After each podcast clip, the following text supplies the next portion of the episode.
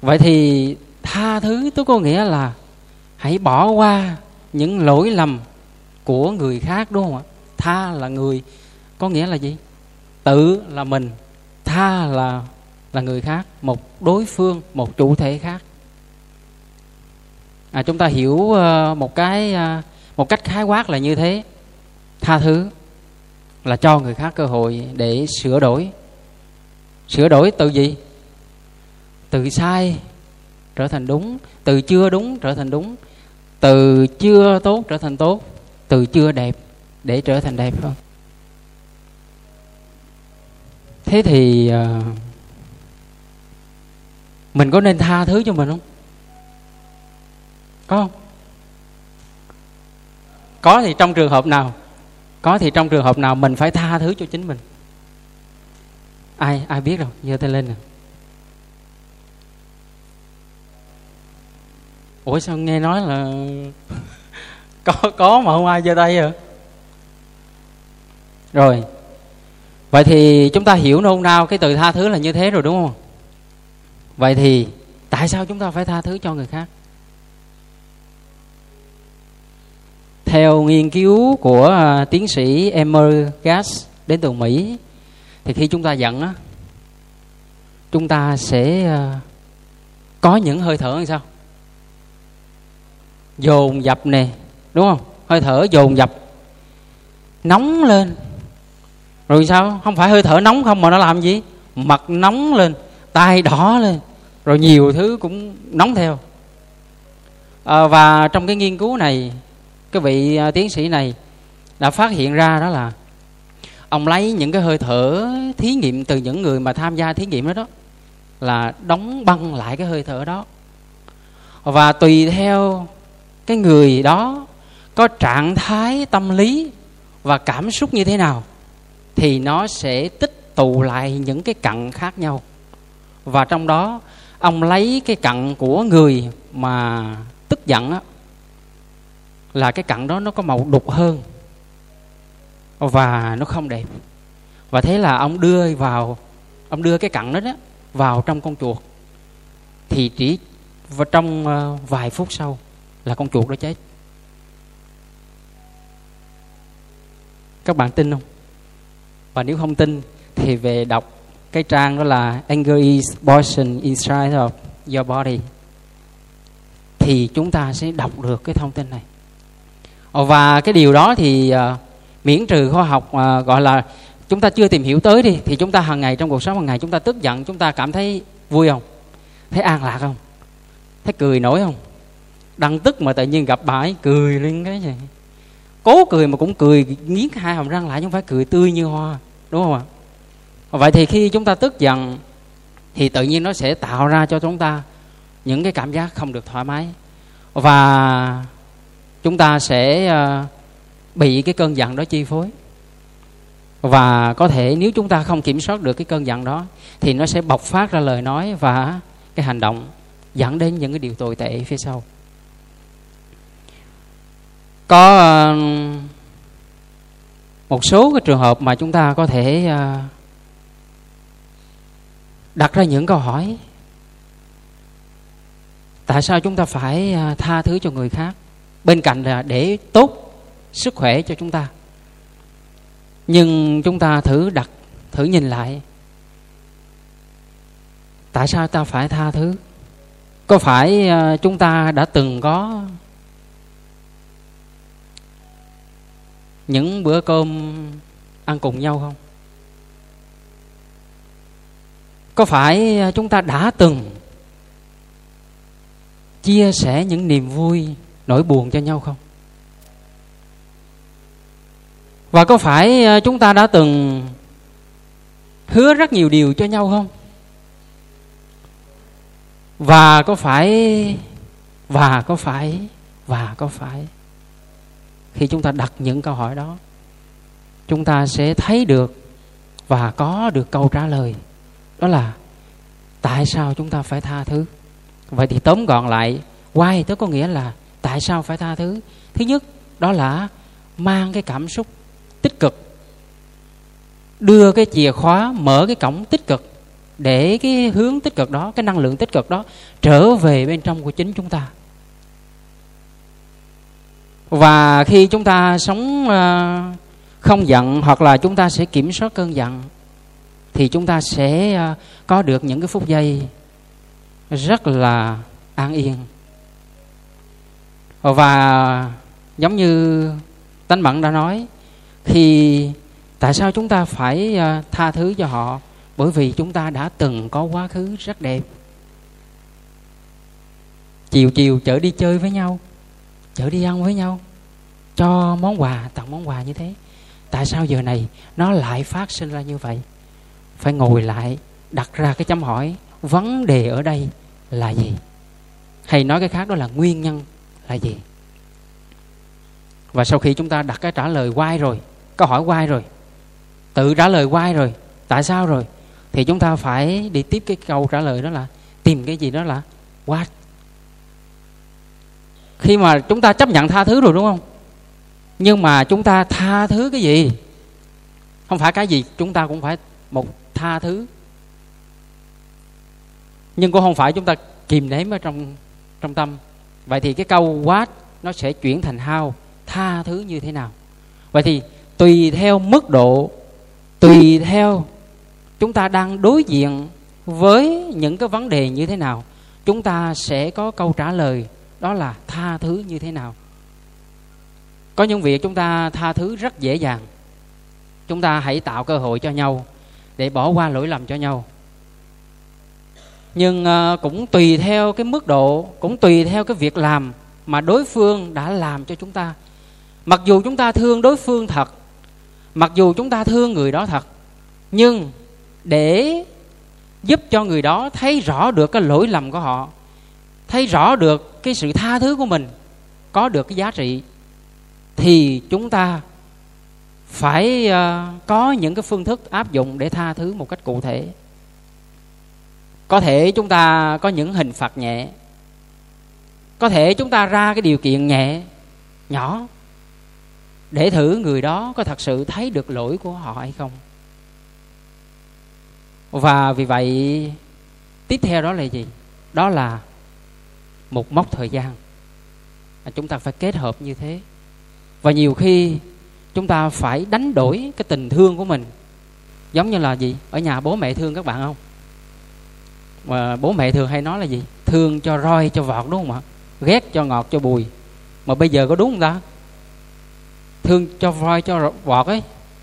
Ở đây các các mẹ có có còn sử dụng cái câu này nữa không ạ? Hay là sợ đánh rồi nó quay nó đăng tiktok lên rồi ờ, rồi uh, hết hết dạy luôn. Hay là nhiều khi chúng ta sử dụng cái cây roi đó bằng tình thương của một người mẹ một người bố đối với đứa con của mình hoặc là một vị thầy đối với một đệ tử của mình. Nhưng trong chừng mực nào đó và cho phép và chúng ta sử dụng phương tiện là áp dụng những cái phương thức nào mà nó phù hợp với từng đối tượng thì chúng ta sẽ có được một cái nội dung đó là tha thứ cho nhau một cách có hiệu quả. Không phải đó là hình phạt để trừng trị cho nhau mà để giúp cho họ thấy được cái giá trị cái lỗi lầm của họ để cho họ sửa đổi. Và sau khi được tha thứ như vậy họ sẽ biết trân quý những cái mối quan hệ và sự có mặt cho nhau. À, à, tánh bận xin à, thông qua cái ý nghĩa cũng như là tại sao chúng ta phải tha thứ đối với chủ đề ngày hôm nay à, xin cảm ơn đại chúng. Dạ vô vợ Chúc con cảm ơn những lời à, chia sẻ rất là cụ thể của thầy về uh, tha thứ như thế nào tại sao phải tha thứ và cái cách để tha thứ ra sao. Như chúng ta đã biết khi chúng ta tha thứ cho một ai đó không phải là chúng ta lãng quên người đó không phải là chúng ta sẽ ờ, né tránh người đó mà tha thứ là gì ạ? Là chúng ta học cách chấp nhận. Bởi vì chúng ta thấy là gì? Khi tha thứ, thật ra là chúng ta đang tha thứ cho ai quý vị? Mình đừng nghĩ là mình tha thứ cho người đó, mà mình tha thứ cho cho chính bản thân của mình. Bởi vì sao? Khi mình tức giận á, mình nóng giận, thì ai là người chịu? Người đó có chịu cho mình không? Không, mà là chính bản thân chúng ta chịu. Và khi tức giận thì chúng ta sẽ làm gì? Sẽ mệt mỏi, sẽ bị bệnh đúng không ạ? Người ta nói là khi tức giận á thì tim của chúng ta sẽ máu sẽ như thế nào ạ? Tim chúng ta đập nhanh thì chỉ đó máu của chúng ta làm sao? Nó sẽ lưu thông nhanh và có nhiều người sẽ bị làm sao ạ? Nhanh quá rồi sao? À, nó bị nhồi máu cơ tim. Rồi khi một thời gian dài ví dụ như ai tức giận nóng giận thì chúng ta thấy trên khuôn mặt của chúng ta có những nốt nốt mụn vì sao ạ? Vì nóng quá. Phải không? Có nghĩa là khi đó gan chúng ta nóng lên, phổi chúng ta nóng lên thì chúng ta sẽ sẽ thể hiện ra bên ngoài của chúng ta. Những cơn tức giận, nó sẽ không tốt cho chính bản thân ta. Vậy thì tha thứ không phải là tha thứ cho người khác, mà tha thứ cho cho chính bản thân của chúng ta. Và tha thứ cũng không phải là lãng quên người đó mà chúng ta học cách chấp chấp nhận chấp nhận sự thật và chấp nhận cái hiện tại để chúng ta có được một đời sống thật thật an lạc. Và có một nhà thơ người ta nói như thế này, quý vị ạ. Với tâm hồn rộng mở, tao ôm ấp tất cả mọi chúng sanh. Và với lòng từ chói sáng khắp muôn phương, lên thấu tận trời xanh và xuống tận cùng mặt đất. Vậy thì ở đây chúng ta thấy rằng là chúng ta tu tập mỗi ngày làm sao để chuyển hóa thân tâm của chúng ta để lòng từ của chúng ta? Ngày một, tăng trưởng. Đúng không ạ? Vậy thì ở đây khi chúng ta lòng từ tăng trưởng thì ở đây là bản thân của chúng ta sẽ trao dồi từng ngày, thể hiện qua thân, khẩu, ý. Rồi, vậy thì à, để bắt đầu cho câu hỏi của buổi chiều hôm nay thì cô nhặt được trong cái thùng. Xin xin, ở dưới bàn thư ký đó, có câu hỏi của phật tử như sau cô xin đọc à, quý thầy sẽ có những giải đáp cho quý vị phật tử tại đầu tràng chiều hôm nay ạ. Nam mô bổn sư thích ca mâu ni phật. Bạch thầy con là phật tử mới biết đi chùa tụng kinh khoảng hơn một năm nay. Lúc đầu khi con đến chùa quý sư cô rất hoan hỷ với con. Tuy nhiên thời gian sau này khi con không cúng dường nhiều như những người khác Khi con không làm công quả nhiều con chỉ đến chùa tụng kinh mọi vào mỗi buổi tối. Dần dần quý sư cô ở chùa đó xa cách với con Có thái độ thờ ơ với con. Con chào quý vị cũng không gật đầu mà lơ đi. Con buồn lắm. Sau đó con không đến chùa đó nữa. Bạch thầy Thật ra ở chùa đó có rất nhiều quý sư cô lắm. Có nhiều vị cũng dễ mến, dễ thương Nhưng con rất ngại đến chùa. Nhiều lần con muốn đến Nhưng con rất sợ gặp quý vị thờ ơ với con. Giờ con hiểu đạo được đôi chút Nhưng con vẫn ngại về chùa đó lắm thầy ạ. À. Con kính bạch thầy cho con lời khuyên A Di Đà Phật. Con thành kính ờ, Cung thỉnh quý thầy giải đáp à, thắc mắc cũng như là những cái khúc mắc trong lòng của vị Phật tử này. À, theo con được biết thì vị phật tử này là một nữ phật tử hiện tại thì ờ, vị đó cũng đang có mặt tại đạo tràng trong buổi chiều ngày hôm nay. Hy vọng là với sự giải đáp của thầy thì ờ, vị ờ, phật tử này sẽ trải lòng hơn với những vị sư cô ở trong chùa đó. Và chúng ta đến chùa không phải là chúng ta vì một ai đó trong chùa mà chúng ta đến chùa để làm gì quý vị ạ? Để tu tập. Đúng không ạ? Vậy thì chúng con uh, xin uh, nhường lời lại cho quý thầy ạ. A di đà phật. Vậy thì à, như vị mc vừa nói ở đây đặt vấn đề là gì? Cô đó đi chùa xong rồi sẽ à, cúng uh, uh, sao nhỉ? À, đi chùa. Lúc đầu thì rất là hoan hỷ tuy nhiên thời gian sau à, khi con không cúng dường nhiều khi con không làm công quả nhiều con chỉ đến tụng kinh vào buổi tối thôi. Và dần dần à, sư cô ở chùa đó à, xa cách với con và có thái độ thờ ơ với con. Con cũng chào quý vị nhưng cũng không có gật đầu mà lơ đi. Con buồn lắm. À, sau đó con con không đến chùa nữa. À, thì à, trở lại cái vấn đề hồi nãy. Trước khi à, chúng ta đến chùa đó chúng ta chưa hề quen quý thầy quý sư cô ở đó đúng không ạ? Và khi chúng ta đến chùa đó chúng ta mong là quen và được quý thầy quý sư cô yêu mến không? Hay là chúng ta đến chùa để lạy phật và tụng kinh? Hả? Có nghĩa là trước khi chưa đi chùa, chúng ta chưa có quen rồi đúng không? Vậy thì à, cái buổi đi chùa đầu tiên á, là hỏi các vị phật tử ở đây là sanh cái tâm như thế nào với buổi đi chùa đầu tiên? Là có mong muốn là có sư cô nào để ý tới mình không? Có sư cô nào muốn ờ, quan tâm đến mình không? Và mà à, muốn sư cô rồi à, như thế này như thế khác đối với mình không? Không hề đúng không? Chỉ cái buổi đầu tiên đó là ý niệm đó là lên chùa tụng kinh lạy phật tụng kinh đúng không ạ? Cầu an và cầu siêu cho người thân trong gia đình. Vậy thì cái vấn đề phát sinh ở đây là gì? Đó là do chính mình hay là từ đối phương? Khi chúng ta thực hành cái hạnh cúng dường đó chính là chúng ta hãy quan niệm và hãy luôn luôn nhắc mình mình có đầy đủ nhân duyên để cúng dường cho một vị thầy sư cô nào đó. Đó là cái phước và cái phúc đức lớn cho mình. Không phải à, chúng ta có đầy đủ cơ hội để cúng dường cho quý thầy quý sư cô đâu. Quý vị phật tử biết không? Đi lên trên bình phước hoặc thậm chí những cái tỉnh gần đây thôi. Mà thậm chí ở trong quán chay thôi nha, bán ở trong, ở chỗ bình chánh á, bán quán chay. Mà thầy vô thầy hòa ăn chay á, để ờ, tiện đường đi học á. Cái vị bán chay đó hỏi, anh ăn cái gì? Mặc đồ dày mà hỏi, anh ăn cái gì? Mô phật á.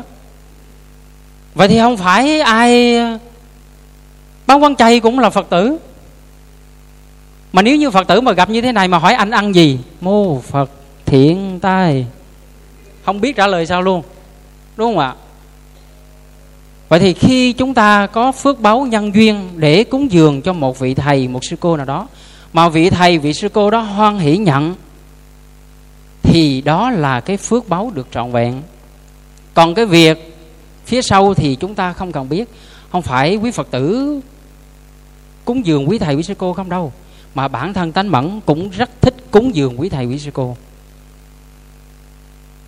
à, như điển hình trong à, năm 2019 thì à, tánh mẫn có phát một cái nguyện đó là muốn đảnh lễ cúng dường y đến 10 ngày hòa thượng từ Bắc vào Nam. Và quý hòa thượng đó tánh mẫn chưa từng biết. Có vị biết qua qua truyền hình, có vị biết qua kênh thông tin này, kênh thông tin kia, nhưng mà không hề thân, cũng không quen biết cái thầy thị giả đó, chỉ nhờ quý thầy quen biết rồi qua gọi là à, thỉnh thầy này rồi thỉnh thầy kia để kết nối á. Thì từ năm 2019 cho đến năm 2020 là 2022 gì đấy thầy cũng không nhớ à, tánh bẩn cũng không nhớ nữa. Thì cái việc cúng dường đó mới được trọn vẹn. Không phải là đi lên chuyển khoản đâu không phải đâu. Cũng không phải là à, như thế này như thế khác mà tánh bẩn cùng với quý phật tử phát tâm cùng đi theo á đi đến tận nơi để cúng dường. Và thậm chí tánh mẫn lúc đó còn phát nguyện là không phải là đến gặp đảnh lễ cúng dường không, mà đảnh lễ từ cổng tâm quan nhắc bộ, nhắc bái đến cái phòng của vị hòa thượng đó, rồi cúng dường. Cho nên khi chúng ta có đầy đủ phước duyên và cái hạnh cúng dường để cúng dường ai lợi, ai được lợi, ai có ích, đó là phật tử mình. Còn quý thầy nhận càng nhận là càng nặng. Nặng ở đây là gì? Tu không tới mà nhận thì nặng nghiệp hơn. Và chúng ta sử dụng không đúng thì tự nhiên chúng ta sẽ mang nặng cái ơn của thí chủ đó mà về sau rất khó để trả chứ không phải chuyện đùa. À, tánh mẫn à, à, may rất là may mắn khi à, à, gặp được tiếp xúc với rất là nhiều quý thầy. Và có một thầy ở à, ngoài à, à, kia cũng à, từng dạy cho tánh mẫn đó là khi có việc gì thì hãy hỏi thầy để thầy có thể sắp xếp. Có nghĩa là khi phật tử cúng dường tam bảo đó là ba ngôi báu đó là gì? Phật pháp và tăng. Quý thầy ở đây cũng một phần gọi là tăng bảo. Vì vậy khi quý thầy đau ốm hay quý thầy đi học thì sẽ trích một phần ở trong gọi là tam bảo phước điền đó, để quý thầy đi học, hoặc là quý thầy đau ốm gì đó để có kinh phí chữa trị. Nhưng nếu như mà không hỏi thầy, mà đi hỏi phật tử hay nhận sự cúng dường từ nhiều phật tử, thì về sau tu không tốt, trả nợ liệt luôn. Biết ai trả? Cái thùng tam bảo đó, năm năm nghìn, mười nghìn, trăm nghìn thập phương đó biết ai không? Biết ai để về sau trả không? Không biết. Chính vì cái chỗ không biết đó mới là cần phải suy nghĩ. Cho nên, khi các vị cúng dường, đó là phước của các vị, và sử dụng cái tiền cúng dường đó để phục dựng tam bảo, lo cho chư tôn đức tăng ni ăn học hay là chữa bệnh thì đó cũng là trách nhiệm và bổn phận của ngôi bổn tự. Nhưng nếu như phật tử mà cúng dường mà chấp cái tâm à tôi cúng dường như thế này quý thầy quý sư cô phải đối đãi tôi như thế kia. Phải nó có mức tương đương. Ủa không lẽ à, phật tử mình cúng dường bao nhiêu đó rồi quý thầy quý sư cô thấy tới về cái à, chào hỏi mỉm cười đó là phép chào hỏi rất là bình thường rất là gần gũi và rất là thiết thực. Nên thực tập như vậy nếu chào mà không trả lời thì đó là bất lịch sự đối với một người bình thường rồi đúng không ạ? Mình chào người kia mà người cha không chào lại mình cảm thấy như thế nào? Ủa sao kỳ vậy ta? Không biết có chuyện gì không ta? Mình có gây gỗ hay là gieo thù, chuốc oán gì với họ hay không? Đúng không ạ? Thì cho nên, khi mà chào hỏi thì chúng ta cũng nên có một sự khiêm tốn nào đó, chắp tay lại chào với nhau, hoặc mỉm cười nhẹ với nhau. Thì cái đó là phép lịch sự. Và nếu như chúng ta cúng dường mà muốn cho quý thầy quý sư cô phải chào đón nồng nhiệt hay là chúng ta cúng dường xong rồi chúng ta để ý là bây giờ mình cúng dường như thế này? À thầy đó chào như thế này cô đó chào như thế này. Về sau mình cúng dường lần lần lần, lần ít lại? Ủa vậy cái mục đích cúng dường ở đây là gì? Mình phải tự đặt lại. Mục đích cúng dường ở đây là gì? Có phải mình đang thử quý thầy quý sư cô không? Hay là mình đang cố tình để cúng dường để cho quý thầy quý sư cô để ý cho chính mình? Thì cho nên cái việc này chúng ta phải phản quan tự kỷ tức có nghĩa là phải nhìn lại cái động cơ cúng dường và mục đích cúng dường của mình là gì? Có phải là để tạo phước duyên cho chính mình và cho con cháu của mình hay không? Trong cái dịp mà đi cúng dường y đó, cúng dường một vị hòa thượng hòa thượng pháp à, hiệu đó là thích thiện thanh ở vĩnh long. Vị hòa thượng này bảy mấy tuổi rồi, mà vẫn hàng ngày vẫn cày cấy ruộng để tự ăn và lúc mà đảnh lễ hòa thượng ờ, chia sẻ hòa thượng mới nói một câu mà chấn động. À, nếu có ai hỏi tôi ở chùa được bao nhiêu năm tôi sẽ trả lời được ngay là tôi ở chùa được bao nhiêu năm. Nhưng nếu người đó hỏi tôi thầy tu được bao nhiêu năm rồi? Thì tôi sẽ phải suy nghĩ lại. À chúng ta hiểu không? Có nghĩa là hỏi tôi ở chùa được bao nhiêu năm? Có nghĩa từ khi cạo đầu cho tới giờ, tôi sẵn sàng tôi nói từ năm đó cho tới năm đó là bao nhiêu năm. Nhưng hỏi tôi tu được bao nhiêu năm rồi? Tu ở đây không phải là chỉ cạo đầu ở chùa, mà đó là sự chuyển hóa. Sự chuyển hóa tức có nghĩa từ tiêu cực trở thành tích cực. Từ chưa tốt trở thành tốt. Và hướng tâm đến những trạng thái uh, an lạc an vui ở trong hiện đời và hướng đến cái quả vị giải thoát niết bàn ở trong tương lai thì đó mới gọi là tu. Thì cho nên uh, qua cái câu hỏi này thầy uh, tánh mẫn xin ờ, trả lời với đại chúng là như vậy. Và tóm gọn lại đó là trong cái câu hỏi này vị phật tử ấy hãy tự nhìn nhận lại cái động cơ cúng dường của mình là gì? Và nếu như thật sự quý thầy quý sư cô mà có phản ứng như vậy thì điều đó đối với bản thân tánh mẫn thì cảm thấy chưa có phù hợp chưa được phù hợp cho lắm. À, vì vậy à, trong cái câu hỏi này phải cả hai à, để à, ngồi lại với nhau à, và tâm sự cho nhau để có thể hiểu hơn hoặc thậm chí đó là một cái sự hiểu lầm gì đó chẳng hạn. À, chúng ta phải à, tự đặt ra những cái vấn đề. À, chúng ta à, và chúng ta đi chùa để mục đích đó là đảnh lễ tam bảo và lạy phật chứ không phải là lên gặp quý sư thầy quý sư cô đó yêu thương mình thì mình mới lên. Và trong cái câu hỏi đó cũng nhắc đến đó là gì? Đó là trong chùa đó cũng rất nhiều quý thầy quý sư cô rất là thương rất là dễ mến đấy cho nên là à, chúng ta phải à, coi lại cái động cơ của mình như thế nào. Và một điều quan trọng nhất mà tánh mẫn nhắc lại cái hồi trước trước đó là cái à, buổi à, buổi chia sẻ Phật pháp trước đó đó là thừa quý thầy quý sư cô là người thừa tự pháp không thừa tự tài vật.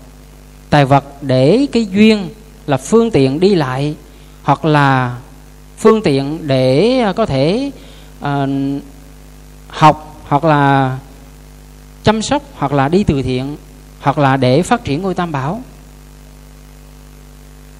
Chứ không phải đó là cái tài sản để cho người xuất gia kế thừa. À, xin cảm ơn câu hỏi khá là thú vị. À, xin cảm ơn đại chúng. Dạ vô phật chúng con cảm ơn sự chia sẻ của thầy ạ.